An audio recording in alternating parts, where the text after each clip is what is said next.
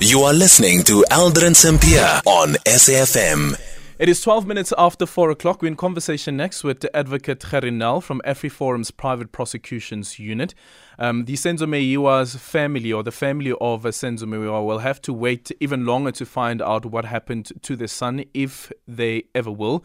A new judge has been appointed to replace Judge Tshifhiwa Maumela. The judge, Ratha Mokgoatlheng, after Maumela's suspension last week. This means this case has to start from scratch, and all the witnesses who have come forward will have to testify again. How does Senzo Meyiwa's family feel? We are now joined by Advocate Gerrie Nel. He has been working closely with the family as well. Advocate Nel, good afternoon, and thank you so much for making time for us. Advocate Nel, are you there? Yes, I'm here. Can you hear me? We can hear you now. Good afternoon, and thank you so much for making time for us. Thank you very much, Aldrin, and good afternoon to you. Appreciate your time. Starting off with this decision that has been taken by the court, of course, we remember Deputy Judge President Aubrey Ledwaba saying that Judge Maumela, unfortunately, is not doing well. But then there's also the other matter around his suspension. But the condition to that suspension was that he can continue with the trials that he's currently presiding over. Yes, you're 100% correct. And now it's just the opportunity to express our best wishes to Judge Maumela and his family. They're going through a very difficult time. And it is now confirmed that Judge Mokgoatlheng will be presiding over the matter when we go back to court on the 17th of July. Now, obviously, we all know that Judge Mokgoatlheng is a very seasoned and experienced judge, and interesting and also a soccer star in his own right. We all know that he played for Orlando Pirates and Kaizer Chiefs. Advocate Nel, I'm not too sure whether we're on loudspeaker, but we're struggling to hear you. Your line isn't clear. Can you hear me better now? Okay, it sounds much better. Sure. You were still going through the praises of Judge Ratha Mokgoatlheng. Yeah, I was saying that we all know that he's a soccer star in his own right, that he played for Orlando Pirates and Kaizer Chiefs in the 70s before he practiced. And we sincerely hope that the matter will now, on the 17th, start, and that we'll get to the relevant evidence. Aldrin, as far as the family is concerned, you know, it's been torment for them. This incident happened in 2014.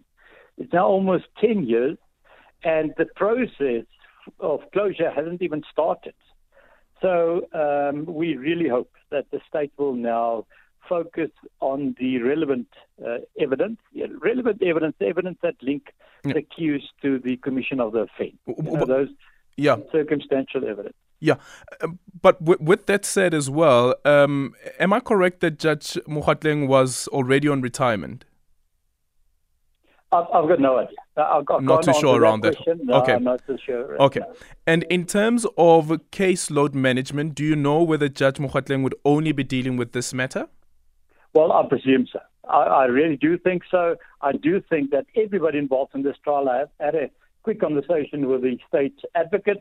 I think everybody in this trial is now committed to make sure that we start and finish this trial. Yeah. So how do you speed this trial up if there is perhaps that in terms of caseload management that Judge Mokgoatlheng would only be dealing with this particular case?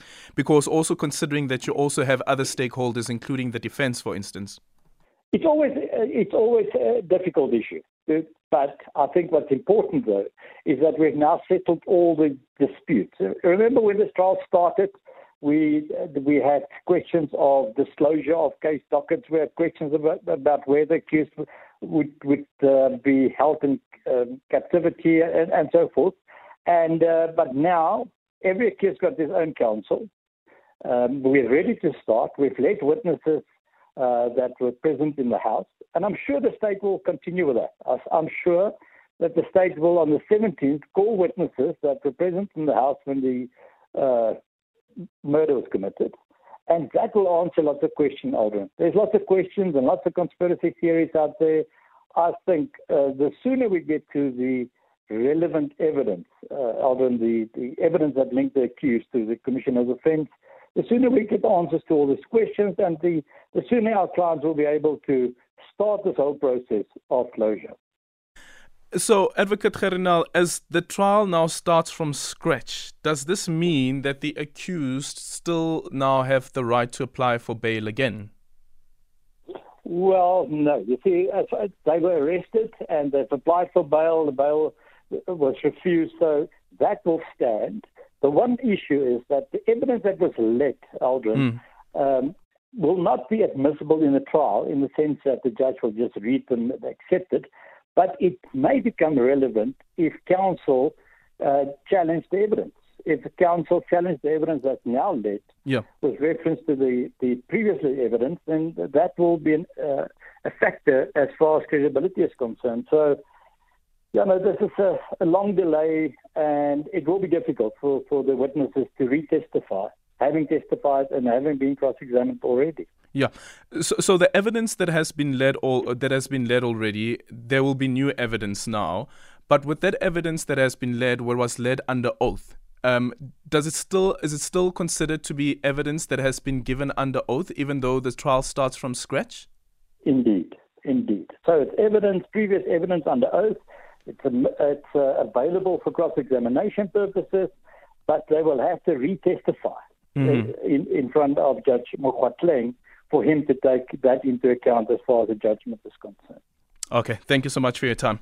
Thank you, Advocate Gerrie Nel from FreeForum's Private Prosecutions, as you just heard there, that the trial will be starting from scratch, and the new evidence, or the evidence that has been led before, will not form part of the trial up until the trial starts. You could have, though, reference being made to the evidence that was given in the trial when Judge Maumela was presiding over the matter.